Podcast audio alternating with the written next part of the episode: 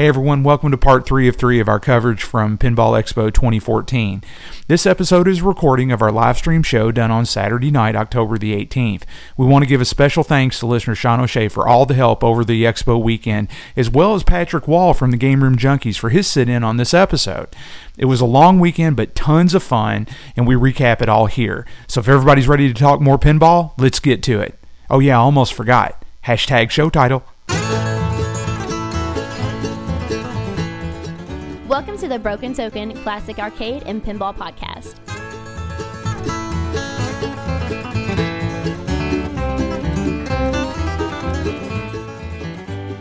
The Broken Token Podcast, live from the 2014 Pinball Expo in Chicago, Illinois. Saturday coverage. Well, Whitney, it's we've made it yet again this far. How you feeling? How you doing, Brent? I'm tired. I am too, Whitney. I'm a little run down. And, you know, I mentioned a couple of the folks that we've talked to, a couple of the vendors, and, you know, high energy, a lot of folks to talk to, a lot going on. But yet there's still a little worn as well. That's to be understood. There's a lot going on, a lot of people, a lot of action, a lot of new stuff. Yeah, one thing that I will say that has jumped out to me about this expo is just the sheer number of people that have been here. You know, the vendor area has been huge. Most anyone that you could think of, you know, seeing here inside the pinball industry, you know, Gary Stern, all of the new releases, Spooky Pinball, Highway Pinball, DK Pinball, Dutch Pinball. I mean, everybody who is bringing a product to market this year has been here and is essentially showing their wares and has been happy to talk and assist. But, man alive, it's been a lot of pinball the last 2 days. Not that that's a bad thing, though, Brent. Oh, absolutely not. So we've had the opportunity to capture quite a few really interesting interviews, some innovative things going on in the pinball world. We were kind of hoping to maybe capture a couple folks on the live show tonight, but unfortunately, just with scheduling and the like, that's been a little difficult. We will, however, have interviews and the like that we're going to carry in shows as we release throughout the, you know, through the following months. Exactly, yeah. So we've been able to capture, I don't know, Brent, I'd say probably four, I think if memory serves me correctly, four interviews.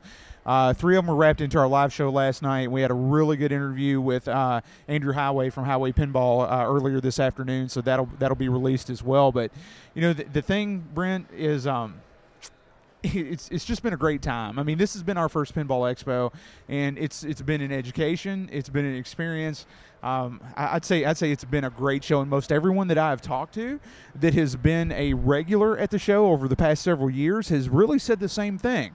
They said that this year being the 30th year, it seems like Pinball Expo has really stood out this year. I mean, the sheer number of vendors, the number of games, the number of people and attendees, it seems like it is a good indicator of pinball being on the rise.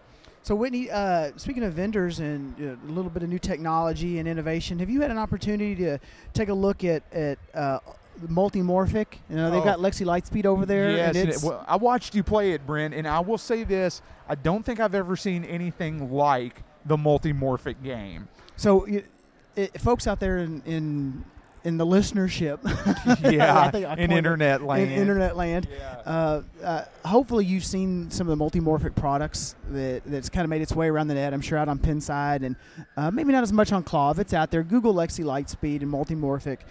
We had a little bit of an opportunity to play earlier. We were going to try to speak with Gary Stellenberg. Unfortunately, schedules kind of clashed, and we're going to hopefully catch up with him here very, very soon. But we actually got some time on the game. And Whitney, seeing it on YouTube, seeing it, just videos of it, hearing the description is one thing. Playing the game is a completely different. I mean, it's nothing like playing the game. It is a fantastic concept. Yeah, it really is. It's something that I think is innovative. It's definitely cool. I never really realized that you could have so much pinball on a playfield that was so flat and just had a couple of flippers on the entire you know, bottom 3/4 of the playfield. It's something that you almost have to see just to, I guess, get a mental image of and understand exactly how the mechanics of their game tend to work out. You know, when I say concept, it's actually been brought into reality. And, you know, real quickly for folks that haven't seen it, the lower portion of the playfield looks like kind of like a conventional pinball machine, other than the mechanics to get the flippers and the slingshots hovered out over the playfield. The bottom side of the playfield is an LCD. It's a display, and there's a piece of plastic that separates the LCD and is actually from the ball and becomes the playfield. Thin plexi or so. No, it would have to be plastic. Yeah, because it's crystal clear. And shot across that is basically an infrared grid. You can't see it. Human eye cannot see it for ball tracking. Yep. And then the back approximate third of the playfield, it's modular components so that more or less they can design a game. They can have playfield interaction. They can track the ball. One of the portions of the game of Lexi Lightspeed, I went into a warehouse, and as the ball crossed the warehouse floor, if it hit a crate, the crate would open, and basically you had to bust crates to find items to progress to the next portion of the game. And if you needed to change rooms, a portion of the playfield in the back would open dynamically gates, if you will, and that became your entrance to the next or prior room, and you can move throughout the warehouse. Yeah, the thing that resonated with me is that the multimorphic pinball system really combines everything that's cool about a video game and actuating it with pinball, and then having enough toys on the playfield for enough interactivity, but it's definitely unlike anything I've ever seen. It's almost like a physical video game stuck in a pinball cabinet. You can, once you have the base platform, the intention is that you can reuse that as they release games. You change the modules at the top of the playfield. You change the software out. The art is magnetic to the side of the cabinet, and away you go. You've got a new game. Yeah, you've got a brand new game. But I'll tell you, one of the other things that I've really enjoyed about Pinball Expo, Brent, is just getting to meet getting to meet a lot of our fellow podcasters and spend some time with friends that we just don't really get a lot of time with throughout the course of the year. You said friends. Oh, sure, man. Yeah, exactly. Well, here's the thing, Brent. We're stuck in the middle of Kentucky. Everybody would have to really make an effort to come see us. So it's good that we're able to get out and see a few people. Well, speaking of making an effort to come see somebody, we've been pod-crashed and... But in a good way. We've got Patrick Wall from the Game Room Junkies podcast. And, here's how they solved the problem of people coming to see us.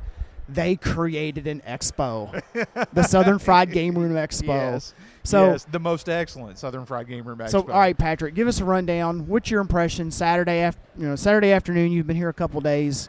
Give us your thoughts. And Patrick, first off, welcome to the show, man. Thank you. Thank you very much. Yeah. I appreciate you guys that let me crash the show here. Yes. It's always fun to do that. And, man, I'm having a great time here at Expo. And, it's definitely an industry-centric show. It is that, yes, and then some. Yeah. And I was really impressed with the selection of machines they had in there. Yeah. So many games that I've never seen, much less played. And it's just a lot of fun. The seminars have been fun. Yep. I don't know if you guys have already talked about the podcasting. No, we haven't talked about that. We'll definitely get to that here in a few minutes. All right, though. Yeah, that was fun. And it's just been really laid back. I've been able to take a nap. You took a nap every day, so that I can stay up for Jim's really late. Just walked by Logan Arcade. It's kind of interesting having the game room open till 6 a.m. So let me ask you: did you stay up till 6 a.m. playing pinball? No. Okay, I can make it till about 2, and that's with a nap. Yeah, that's about my speed as well, man. Yeah. So let me ask you, what's been the most memorable game that you've played here? I mean, we've seen everything covering all ends of the spectrum from the earliest of EMs up to these very interesting one-off games to things that are just cutting-edge technology, Big Lebowski, everything like that. Dude, what's been the most memorable thing that you've seen or played while you've been here? I got to go. Can I answer 2? Yes. Yeah. I'll give you an old and a new. Okay. I got to go. I'll just give you the old first, and you guys are going to kill me for this. No. But I played a game that I had always heard wasn't that great, but I really enjoyed it, and that was Independence Day. Okay. And so that was really memorable. And then actually, I'm what made that so fun? I don't know. It just felt really good. I like the theme. Yeah. And the shots felt really good. It was fun. It was okay. It was just a fun game. And okay. I couldn't even hear most of it. Yeah. But it was. I don't know. I just clicked with it for some reason. And then another game that was a classic that I have never played is called Spectrum. Okay. And I thought it was just a normal pinball game, but all of a sudden these balls are flying out at me from different areas. The way it shifts the balls around in the playfield. You guys know what I'm talking about, right? Oh, yeah. I've seen it. I didn't get to play it though. I was like, man, this is cool. Yeah, what an innovative, outside the box design. All right, so that's the old stuff. I'm sort of cheating. Yeah. I know you asked for one, and then on the new stuff, just what you guys are talking about, and that's this P3 machine from Multimorphic. It's off the hook. Yeah, and we had seen the earlier stuff, and you could see the potential there. Mm-hmm. They're getting close. They are, and I'm really talking about innovative dudes. Yeah. Did you get to play it? I did get to play it. I got to play it. Okay, so let me ask you. Is it something that intrigues you enough to potentially look towards buying it at some point down the line? No, because why not? I don't throw that sort of jack at games. It's just not there. That's the best answer possible, man. Yeah, great. I'm sorry. I don't even get wrapped up in it. Yeah. Preston will tell you this too. You don't even miss it because you're not going to throw that sort of jack at a game. Yeah. And so, I hope to play it. I hope somebody near us gets one. Yeah. But that's just not me. Let me ask you. My wife would kill me if I dropped that amount of cash. Well, we do not want Mrs. Wall to come after you, dude. That would not be cool. Yeah. Let me ask you, did you get to play any of the EMs? Yes. Because there were a lot of EMs here. And that was what was really cool to see. To see that. I played a game that I've been wanting to play that doesn't get a lot of love. Uh-huh. It's called Time Zone. Okay. And I really thought that was cool. It's very hard. Wickedly hard, in fact, brutal with those outlanes, and but I kept going back to it just because, again, the theme gets me, and the gameplay was pretty neat with that time tunnel that you can stop and start and all that. So, what about you? Well, the one thing that I will say is my daughter was here with me over the course of the weekend here at Expo, and every time that she went into the free play room, we would go play Joust Pinball. She loved Phoebe Smith's Joust Pinball, okay? So we play that time over time. Is Daddy going to be shopping for a Joust sometime soon? No, and I have to take the Mr. Wall's side on this. I can't be throwing around that kind of jack at that, But better than the Joust, I thought. Yeah. Did you play the two-player soccer game? No, I did not. Oh, no. That blows it away. Really? Yeah, if you go down the hall or down the row, if you will, take a left about middle of the room on the back wall, and it's a two-player head-to-head game. I'll have to take her over there tomorrow so that she can see that. But the thing that really interested me the most is we played Star Trek LE. We did play CSI, Brent. So I made sure that we got a couple plays in on CSI as well. And the thing that she always wanted to go over to was the EM row. And we played Gottlieb's 300 more than anything else. Yeah. And she loved that game. It's a bowling game, modeled after a bowling game. It had with an add-a-ball system and everything up in the head unit. And it was fun. Well, loved it. I went into a little bit of EM overload. Yeah. I played several of the games. There was a kind of a car race themed game called Spin Out. I think that's a semi-popular game. I'm getting the eye now from Patrick because there seems to be a lot of car talk that gets thrown my way. Those car shows, right? I've been into a few car shows from time to time, so I played that quite a bit and enjoyed it. But there is so many I've said this before. There's so many quality EM games here. You just don't see a lot of EM games in general, and it's difficult to spend time with them. But you really get an opportunity to sample a lot of the games. I'm definitely gonna have to go try the 300. So it's worth your time to try. It's a very, very fun game. So we talked a little bit about in a prior show. We talked about Wizard of Oz. Did your wife and daughter get any time on a wizard? See, I think I used this term in a tweet earlier today. I said oy vey when I found out about the run on America's Most Haunted with Spooky Pinball.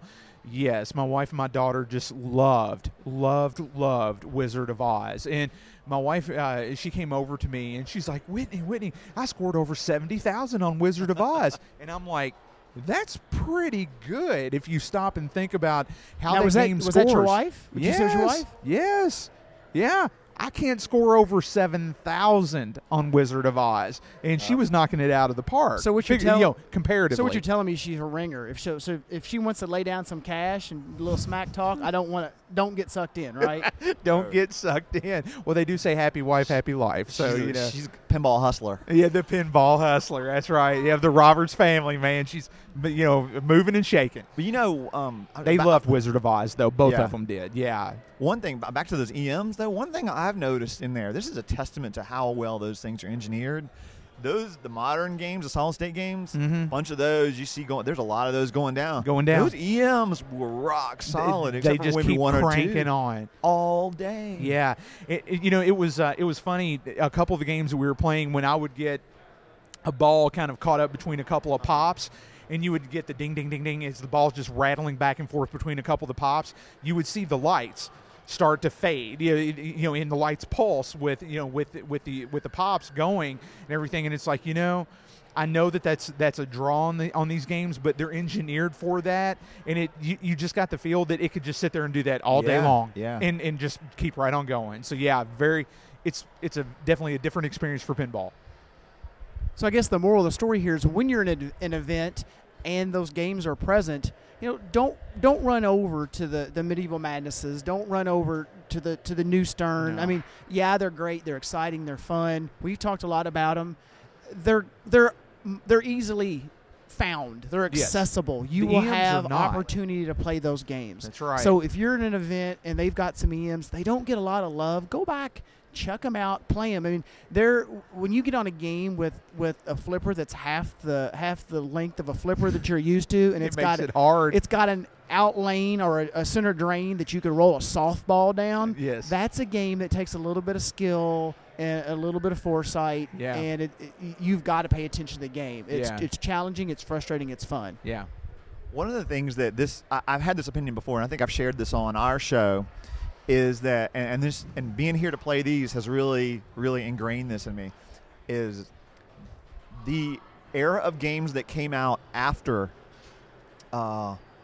things switched from EM to solid state, where they were like still the EM style games, but then they had the electronic scoring, and to me, they play just as slow, right? They play just the same. It's just you got this electronic scoring, and to me, I don't like those games. And I know they're stuck in the middle, aren't they? Yes, they are. They're the middle stepchild. Yes, they are. And so I would prefer just to have a straight EM because you get the noise and the clickers and the reels and all that. Yep. And it's just so much more sort of classic feeling. Yes. I played not to pick on a game, but I played Evel Knievel, and I was like, oh my gosh, I just really don't like this. Yeah. It's like an EM, but it has those electronic scoring. Yeah. So now when you get up to the games where they started doing ramps and double-level playfields, that's different. Yeah. But the ones that are just sort of basic games that have electronics, solid-state circuitry, I'm not going to own one of those. I can tell you guys. Now, did you see? I haven't seen this yet. I don't know where it's sitting. There's an Evel Knievel here that someone has. I'm not sure how they did it, whether they did a Raspberry Pi or Arduino or what. But basically, they've tied into the switch matrix of the game, and they've got a compact flash card with their own call-outs and their own sound effects, and they've got a little bit of a redundant sound system in the game so that as you play the game, it's still the same game, but you've got kind of a modern feel, a modern take on it. Have you all crossed that game yet? No, I have not. So no. Which it's here. Which Evel, Patrick, which Evel did you play? It was on the end of a row. Back in the playroom? Yeah, back in the main game room. Okay, so I'm going to have to look around. I believe there's an Evel Knievel that's over here in the vendor area. And, we mentioned this on last night's show. Make sure you check out every little nook and cranny of the show. There's at this particular show, there's overflow areas. I know, Patrick, at your show in Atlanta, Southern Fried Game Room Expo, you had games in some of the smaller rooms down the main hallway. Yep. And some of it is physical space for the games. There's power consideration. So, don't think that where the games are is where the games are. Check out the rest of the facility. Yep, that's right. So, guys, I gotta run, and I'll stop pod crashing you guys. All right, get out of here. Let you continue on. But I did want to say, last night we had a chance to hang out a little bit with some of the Louisville gang, and particularly I'm sorry, they did. Was it Matt and Jeremy from that do the expo? Okay, all right. Yeah, they do the expo, and really the Louisville Arcade Expo. Yes, the Louisville Arcade Expo. We had a good time talking with them, and listen to you guys and listen to them, and then Phoebe came over from Cincinnati Pinball, which isn't that far away, right? Yep. Nope. About an hour 45 or so out of Louisville. Yep. I mean, who knew that area of the country was going to hold the heartbeat of arcade and pinball machines? Woo! dude. I mean, you got Warehouse. Yeah, you got. He's goal posted right now. Yeah, Whitney's got both arms up in the air. He's like, yeah. I mean, that area is just great. I mean, you got a lot of enthusiasts, a lot of games. You guys are finding warehouses with hundreds and hundreds of games in there, and well, we might have some. We may have some stuff in our back pocket. I don't know. Yeah. Patrick, you are right. There is a lot of activity in Louisville. You know, we've got we don't have a full-size arcade, like a dedicated arcade per se. We have a lot of places with location pinball. As a matter of fact, actually, where I live, I'm not in the city per se. I'm about 20 minutes out of the greater downtown Louisville area. I had a gentleman come in a couple weeks ago, picked up an 8-ball from me, and he said, well, I'm in town. Is there a place to play? And I'm sure I could throw a stone, hit the back of a pizza place. There's a Taxi. There's a Sinbad. You know, there's some arcade games. And Zanzibar, right? No, that's not Zanzibar. There is Zanzibar. This is a different place. This is just right around the corner from me. Nice. Very well-maintained games. So he preempted his trip driving home. He went up, had some pizza, played some games. And you know, we've got that through Louisville. There's a couple other locations downtown. It's got a good selection of games and all the collectors. I mean, you hit the nail on the head. There is a thriving community in our area. Yeah, well, y'all keep on representing. That's awesome. And thank you so much for letting me crash on in with you guys. It's been a pleasure. There wasn't any. You just muscled up, took a mic. There's no letting to it. I'll see y'all later. Thank you, Patrick. Appreciate it a lot, man.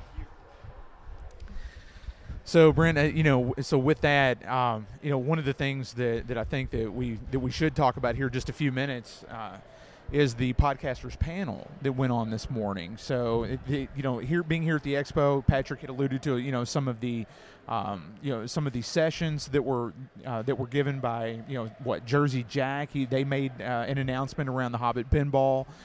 You just saw a lot of industry leaders here, using this as an avenue for getting some news out into the public. Did you mention it earlier? Highway Pinball made the announcement that they're going to do, and I'm not sure if it's Alien or Aliens, but it's based on the Alien and Aliens movie. It's a combination of the two. Yes, it's a combination of the two. Yeah, that news broke, and that was very big news. And of course, Circus Maximus, Paul Kiefert, James Laughlin was here, and they did their official review of Python's Pinball Circus. So, Pinball Expo serves a lot of purposes here inside the hobby, and it's definitely a vehicle for doing a lot more than just playing pinball.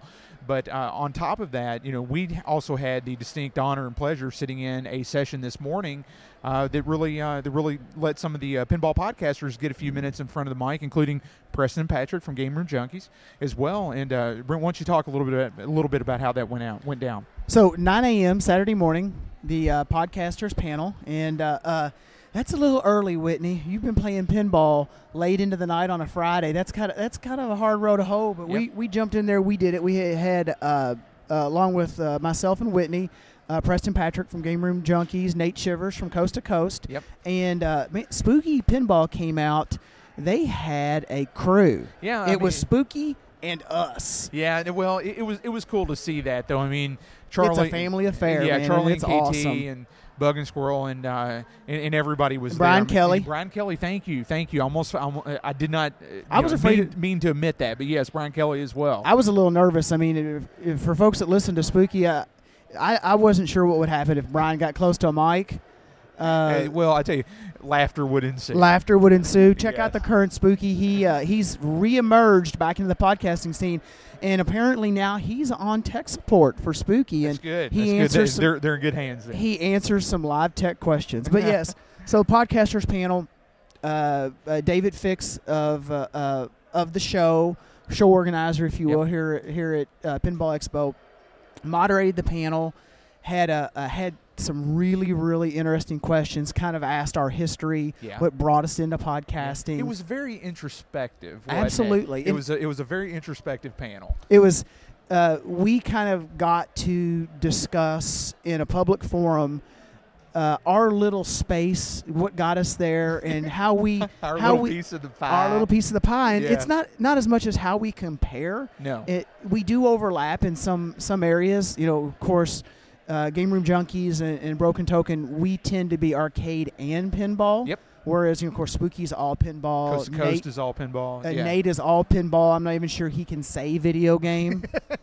If he does, I think it makes his quarters hurt if he does. I saw him do it once, and I thought he was going to pass out. Yeah, it was difficult. The poor guy. We got to cut him some slack though. But in the discussion, we Mr. Walter Day just walked in.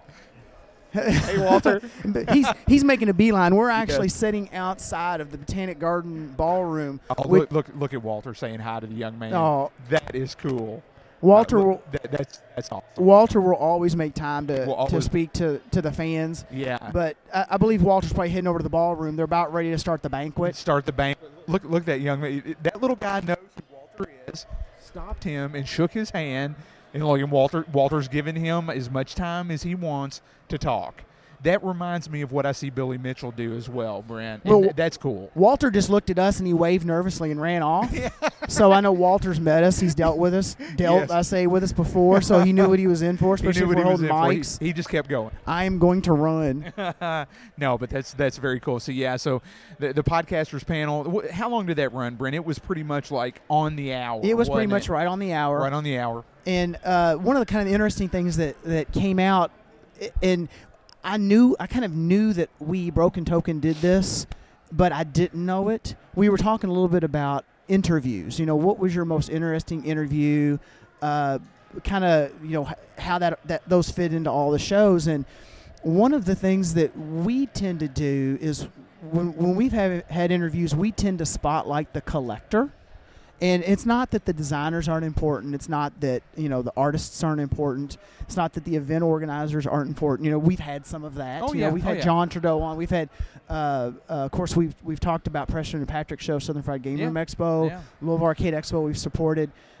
But we reach out and we try to get the perspective of the collector, the guy that he doesn't have much of an opportunity to kind of get the platform that we've got to speak. Yeah, but they love the games, whether it be pinball or whether it be arcade or whether it be a combination of the two, and they're slaving in their basement, you know, working on their collection and everything like that.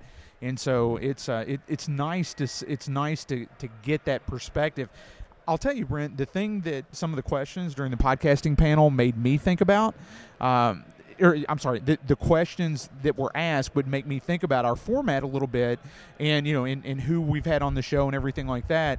I mean, it was neat to verbalize, I think, our style and our commitment to the show, because it does make you think about, you know, what you put on the air. And it was also neat to hear Nate and Game Room Junkies and Spooky talk about that as well, because it was something where we had to kind of, like, you know, put our laundry out on the table and say, here it is and here's what we do and this is how it works and this is you know, our audience and what we like to do. It was neat, you know. It'd kind of be hard to do that every single time, you know, at a panel, but it was well played. It's kind of like a heart on our sleeve, so to speak. Yeah, very much so. Very much so. It was well played. I think it was very interesting. We will have the audio for that, and we'll make sure that I don't know if that will come across as its own separate episode or if we'll wrap that into another episode. We've not made that decision yet, but for everybody who wasn't able to make it to Expo, we will have that audio and that will get released. You know, and speaking of interviews, I reach back to, this comes to mind, Charlie's interview, I think it was last summer, maybe as early as last spring. Charlie of Spooky got an opportunity to speak again with Python Anghelo. Yes. And you know, that was almost a tearjerker. It was. That was tough. I remember I was walking my dog, and I would stop probably every third driveway, and I would text Whitney. I was like, "This, you've got to go back and listen to this." And I guess where I'm going with this is, okay, well, such and such podcast is carrying such and such, and I've heard such and such talk 14 times. Maybe I'll skip this episode. You know, don't do that. You know, the crew that's out there, we've all listened to the prior podcasts. We've already had the opportunity to hear the answers to a lot of those kind of maybe common questions. Sure. You know, and as the hobby continues to develop, new things are coming out, and then that oftentimes forks back to, well, I wanted to do this 10 or 15 years ago, and that elicits another story. Yeah, so there's always something new. You've said that here recently, Whitney. Always something new. Yeah, there is, and it was fun. I mean, there's a little bit of shenanigans going on in the podcasters panel. Oh yeah, shenanigans. We got presents. Tell everybody about the presents that we got. They were awesome. So somebody decided that maybe they needed to capitalize on our inability, or perhaps it is our inability. No, I was going to go with the proper pronunciation of the Williams classic Firepar. No, Brent, it's Firepar. Firepar. Firepar. See, now I'm overthinking it. Once you start to overthink it, you can't say it. It's one of those things you have to turn around, walk away, and say it. Firepar. So, Sean O'Keefe, show listener. Sean O'Shea. Sean O'Shea, show listener, who we met in Southern Fried Game Room Expo in Atlanta this year, and his wife Sharon. I think I got that one right. You did get that right. Now, is she O'Shea or she O'Keefe? She's O'Shea, so it's the O'Sheas. I hope so. Okay, I hope so. Sharon presented us with, or made up for us. Off track here yeah. Sean actually happens to be, he's sitting here to my left, and he's flashing me his name, his name badge, so that I can get it right. Yeah, we got it. Sean, forgive me. Sean is, we have dubbed Sean the official Broken Token show monkey because he's been our tech support. If we needed something, we go, Sean, get it, and he'd run. He's been helping us out. He's been a lot of help. And as luck would have it, Sean was actually in our hotel. We met Sean again back at the show. He'd come up, said hi, and when it all washed out, he was in our hotel. So I mean, it's been a fun weekend. I mean, we've gotten to meet listeners, and man, Sean traveled far and wide to be here for Pinball Expo. So Brent, Sean presented us with a couple of shirts. I've gotten off track. Okay. I was digging. Out for the shirt. Presented us with a couple of shirts that his wife made for us. And Brent, I'll tell you what, I'm wearing my Firepar shirt. That much is for sure. So, and my wife said, She said, that is the sweetest thing that anybody's ever done for you guys. I'm like, it's pretty cool. I will say that. So Sean stands up at the end of the podcasting panel. Yeah. Interrupts the panel. I mean, he just... He barged into it. He was on man on a mission. No, he co-jacked his way in, which is how everybody should do it, You walk in like you own the place. Yeah. I mean, he parked his car up on the curb, got out and left the door open is what he did.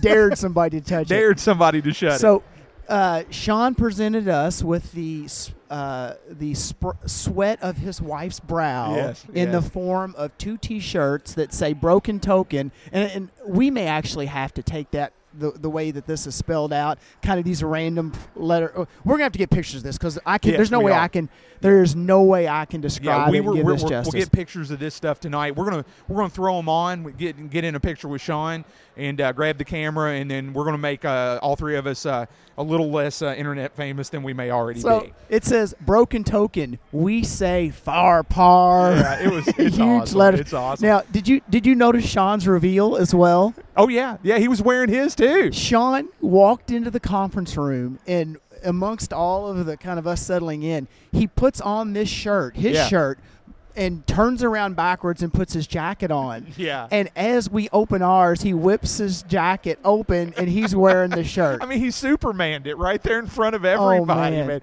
It was great. So Sean's sitting here with us. Sean, why don't you give us a little bit of background? What brought this to light, and how did you get your wife on the hook for making these things? So it kind of started with, one, that it's kind of a running joke in the podcast that you guys have a pronunciation of... Issues. Yeah. Pronunciation issues? Yes. I'm not the one that said issues. I'm going to blame that one on Brent. You notice how soft I made pronunciation right then, didn't you? I was like, pronunciation issues? It's our signature. But so it kind of started with a post on Facebook where Brent was talking about acquiring his Back to the Future pinball, and another Facebook follower of Brent said, "I'll trade you for Firepar," which I immediately replied, "You mean a Firepar?" And in my closest approximation, where I decided there's two A's in far because there's more ah going on in there, and two R's in par. I want another one of those machines, Sean. Yeah. And now the only way I can do it is if I can get a custom eyeglass. But so after I had made that post and a couple people liked it, when I knew I was coming out to Expo and that I was going to see you guys, I had the kind of crazy idea of doing a shirt that said something about Firepar on it. And my wife is a seamstress and a crafty lady, and she's like, "We can make that happen." Well, I tell you what, she knocked it out of the park, and we just want to officially thank your wife for getting that done, man. It's really cool. We'll definitely get some mileage out of those shirts. There's no doubt about it. I know she'll be really excited to see some pictures of it. So, because she was really excited, she gave me a little text during the panel that I knew was pretty much like, "So did you give it to them yet?" It's not what she said, but I knew that's what she meant. And as to being a show monkey, I believe in the industry they call it a production assistant. There we go. PA. Production. Hey, go get me coffee. Hey, do we sound good? Are we hot on the mic? I stand corrected. And what I'm actually thinking now is we're going to have to reciprocate with a PA shirt. Oh, yeah. And it can still have monkeys on it. I mean, I'm down with monkeys. And that is awesome. It's in my online nick. Show title. That I am down with monkeys. That, see, now. Hashtag show title. Hashtag show title. So does that make pronunciation hashtag $20 word? Exactly. Here, a little behind the scenes, folks. This is how we come up with the show titles. When we hit the phrase, it's the show title, Whitney and I point at each other during the show, and we're like, that's it. And we make a note of it in the old notebook, and away we go. Yeah. So, Sean, in all seriousness, thank you. We've paid you back by shuttling you around town, but we won't talk about that. So... I like to put it that you guys have done me a kindness, and I'm just trying to return the favor. Sean has actually been very helpful. If you got to catch the live show yesterday from the beginning, there was a lot of us fine-tuning our levels. We came in and we had initially set up, so we kind of had a baseline. And Sean put the MixLR client on his phone for us, and he walked a distance away, and he's done the same thing today. I texted him before the show started. He walked up, kind of came up, give us the thumbs up, let us know that things are good. He's helped us a tremendous amount as we've run around the show. And like I said, it's been awesome. He's been co-located at the hotel, so then we've had an opportunity to help out, and give him a little bit of a lift. And let me ask you, Sean, I know it was a little late in deciding to come, which is how you ended up at a hotel a little bit away from the expo, kind of over where we're at. And you flew in. Did you have an opportunity to take advantage of the signing session today? I did not. I didn't really bring anything. I've never been a big autograph person. I kind of thought about it later on that it would have been nice. I actually picked up a couple of the Walter Day trading cards. He had dumped off a big pile of them.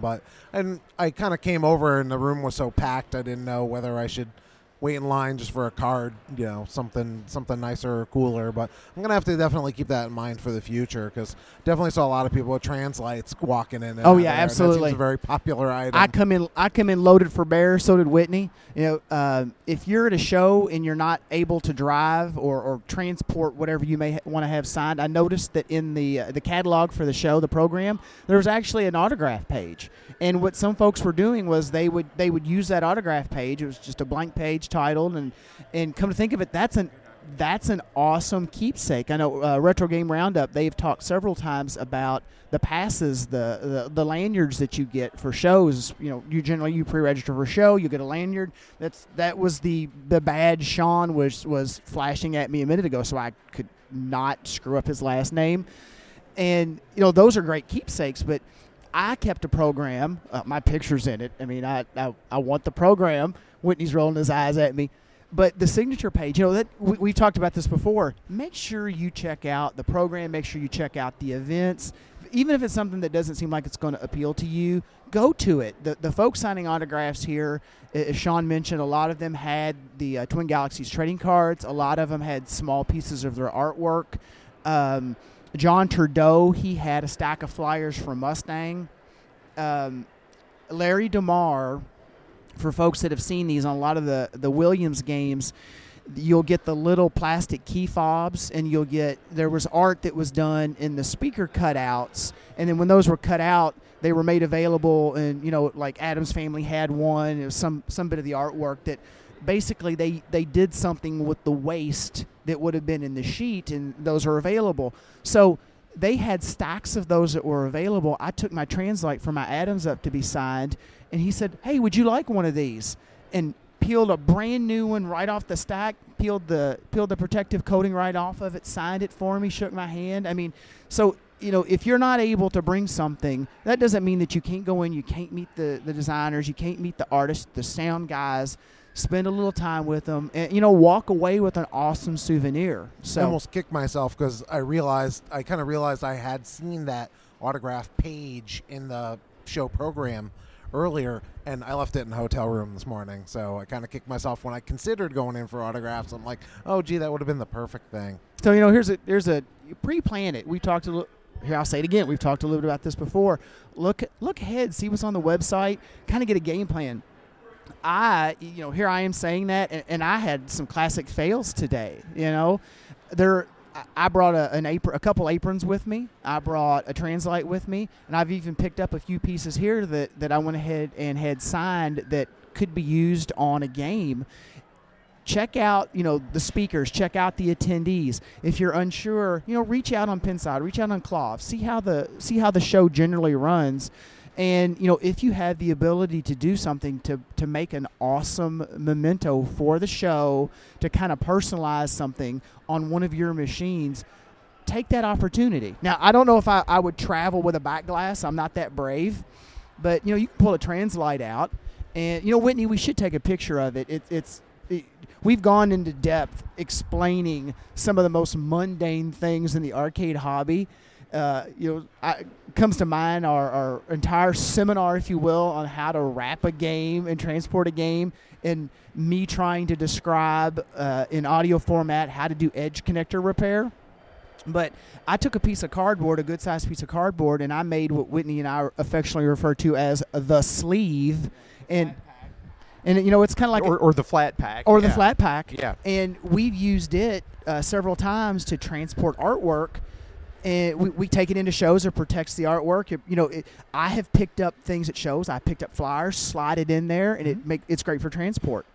Yeah, and I've got some tubes here for Translites and everything, but yeah, shows like this are really valuable on many different levels. But I think one of the intrinsic values is that you get to spend time with the designers, with the artists, with the programmers, and things like that. And you know something, they're just people too, and they're very approachable. You know, Brent, one thing I will say is I went up to Steve Ritchie today, and I brought my ACDC Translite with me to get him to sign it. And I laid it down on the table in front of Steve Ritchie, and he looked up at me, and he gave me a smile. And you know what he did? He didn't say anything. He fist bumped me. I mean, he fist bumped me. And he said, "You like that?" I'm like, "Steve, I love this game." And he was like, "Good." And I'm like, "You have hit a home run with ACDC." And he whipped out that pen, man, and he started to sign. And he gave it back to me, and I gave him one of the podcast cards and everything like that. He whipped out a Twin Galaxies card, signed that thing for me as well. He handed it over to me, and he goes, "Thank you." And then he fist bumped me again, Brent, and it was awesome. And that right there just tells me everything that I need to know about Steve Ritchie. You know, he's a great guy. You say that, Whitney, and here's you made 2 points there that the folks that do this, they're just people. They're just people, and. I've walked the folks that we've had the great fortune to interact with.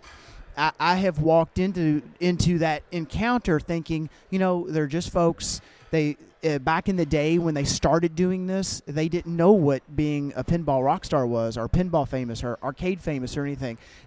None of this existed. Well, this show's 30 years old, but it didn't exist to the level that it exists today across the country. Yes, So this is actually kind of new to a lot of these people. I know Barry Asler, who made Southern Fried Game Room Expo. Yeah, John Trudeau said the same as well. This was a completely new concept to him. So when I walked up to Steve Ritchie, as I got closer and closer, I kind of got into that little bit of a fanboy kind of a mode. Yeah. And I don't want to... He reminds me of Johnny Cash. He's the man in black. He's the man in black. But there's a persona that goes along with that where he wears it well. It's cool. Yeah, and I'm in line, and I'm thinking, I don't want to be the silly fanboy kind of guy and just kind of just up there and all jittery and shaky. Yeah. And I was like, okay, I'll play it cool. How are you doing? Nice to meet you. And say something respectful. And... as soon as I get up there, I get into the story. And I was like, Steve, I took Steve my high speed apron. Yeah, and I said, Steve, I just went into it. I said, Steve, man, I worked on one of these games for a friend of a friend. I got to really play the game. I enjoyed it. And then since then, I started hunting the game. And I love the game. And it was all downhill in my mind from there. And he fist bumped me. Yeah. It put a big smile on his face. He knew I really enjoyed the fruits of his labor. Yeah. Same thing with, like, Larry DeMar. And I don't want to slight anybody that was there. I met a lot of folks. We've got plate service going on. Yeah, we're plate stacking out here. Yeah, exactly. So, walk up to them, interact with the designers, get the most out of the expo that you can get. Trust me, without exception, everyone that I have spoken to, they're still excited about it. That's why they're here. They love it. They want to hear from their fans. You know, be respectful, because there's usually other people, you know, in orbit, and trying to speak with them. But, you know, reach out to them, let them know. Let them know that you like what they've done, and you know, they like to hear from you. Yeah, and the other thing I think, Brent, that probably has stood out the most to me is just, you know, all the random people random people that have turned into listeners that have approached us as we go down the hall and stuff like that. In fact, I've even had a couple people that have approached my wife and said, you know, she's wearing one of our T-shirts and said, hey, you know, I listened to the show, and you know, it's just amazing to me to hear from everybody who listens to the show. And I've said it before, I'll say it again, guys like Sean who've been here, everybody else that we've met, our listeners are the best, Brent. And you know, I have thoroughly enjoyed getting to meet everybody. It's been a privilege. So here was my big fail. You know, I've said over and over again, you know, plan ahead a little bit, explore every corner, get the most out of a show that you go to, and here was my big fail. Oh, my big fail was after the hunt, after the secret reveal, after not telling you that I had finally tracked down a Back to the Future, Paul Ferris was here. Mm-hmm. And I didn't bring an apron. Yeah. I didn't bring a part of the game. I could have had it personalized by Paul. I did go up and talk to Paul, and I fanboyed out, and I told him my story. And that's okay, Brent. There's always another day. There's always I did get a card, and I did get a Twin Galaxies trading card, and it will go down in the apron for the time being until I can bring him a mini DeLorean to sign that will go on the game. Yeah. But, well, with that, Brent, I'll tell you what, it's been a great expo, and we've gotten to meet a lot of people. We've gotten to see a lot of people, and we've had a lot of fun, sat on a panel. I saw some big news reveals, got to play a lot of really cool pinball. Hey, dude, did you get to play Walking Dead? I did. Okay. I got to play Walking Dead. When I first got to the show, and I noticed it's gone. Maybe it was hidden back there for a reason. Yeah. Back in the EM row, there was, out in the middle of nowhere, a brand new Walking Dead. Yeah. And no one knew it was back there because no one shows the EM games any love. Yeah. So I got to play several games on it uninterrupted. Yeah. Between that, playing America's Most Haunted at Pinball Live, at the Pinball Life Open House. I mean, getting to see the Big Lebowski. There's just been a lot of memorable things here at Expo. It's been a great first time here. I will say that. You know, and before I leave, I have gotten close to the game, and I keep getting stared away. I want to spend more time on Mustang.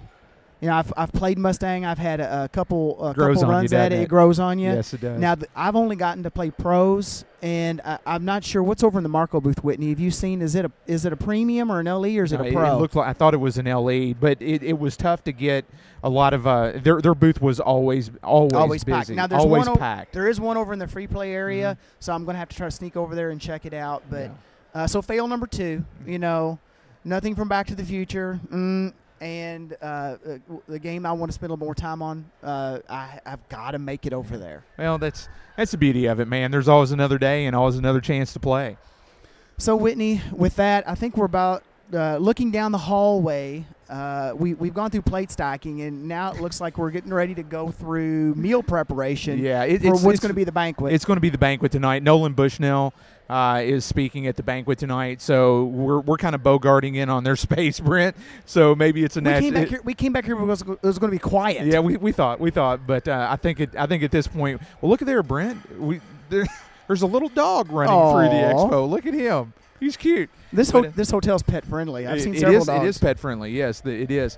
But I think with that, Brent, is probably a good segue to sign off. We've got a fun time going on down at Logan Arcade tonight that we got to get ready for. But we do want to thank everybody who has tuned in to our live broadcast, our MixLR stream. We had a very good number, a very healthy number of people listening to the show last night. We thank everybody who took the time to do that. We'll make sure that gets out into the podcast stream as well as this show. And also the podcasters panel from this morning. So with that, Brent, I think that'll go ahead and wrap our coverage here at Pinball Expo 2014. Dude, it's been a lot of fun. It's been a ball. I think we're going to get a little bit more gameplay in tonight. Yes, we are playing games tonight. We are playing games tonight. It's going to be great. We will imbibe on a couple of barley-based beverages, and we're going to play some games. So it's going to be a great time. Veg out a little bit, yeah. And then Sunday tomorrow we're going to head back to the great state of Kentucky. Yes, looking forward to it, man. Where we no longer have to say firepower. Yes, we can get back to firepower. Yeah. It's like taking off a comfortable pair of shoes. The socks air out a little bit, and it's like firepower. We talked about being tired, Whitney. We sound like it's been a long weekend. It has, but I wouldn't trade it for the world. No, been a ball. It's been a great experience. We're saying this in jest. Come support the shows. Yeah. And with that, Brent, I tell you what, it's been a great trip. Like I say, we appreciate meeting all the listeners, and we love all you guys and gals. And just thanks for listening. You guys are definitely the best. And with that, Brent, I think what we're going to do tonight is take our own advice. We're going to game on. Absolutely, game on. Game on. Thanks for listening, everybody. We'll see you soon.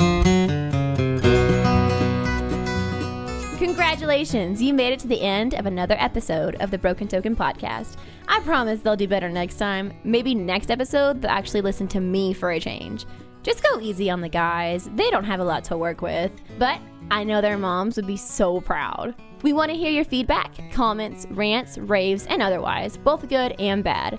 Drop us a line via email at podcast@brokentoken.com. You can also call us at 470-2CALL-BT. That's 470-222-5528. And leave us a voicemail. We'd love to hear from you, and we might play your message on air in the next episode. Be sure to follow us on Twitter @BrokenToken and like our Facebook page at facebook.com/BrokenTokenblog.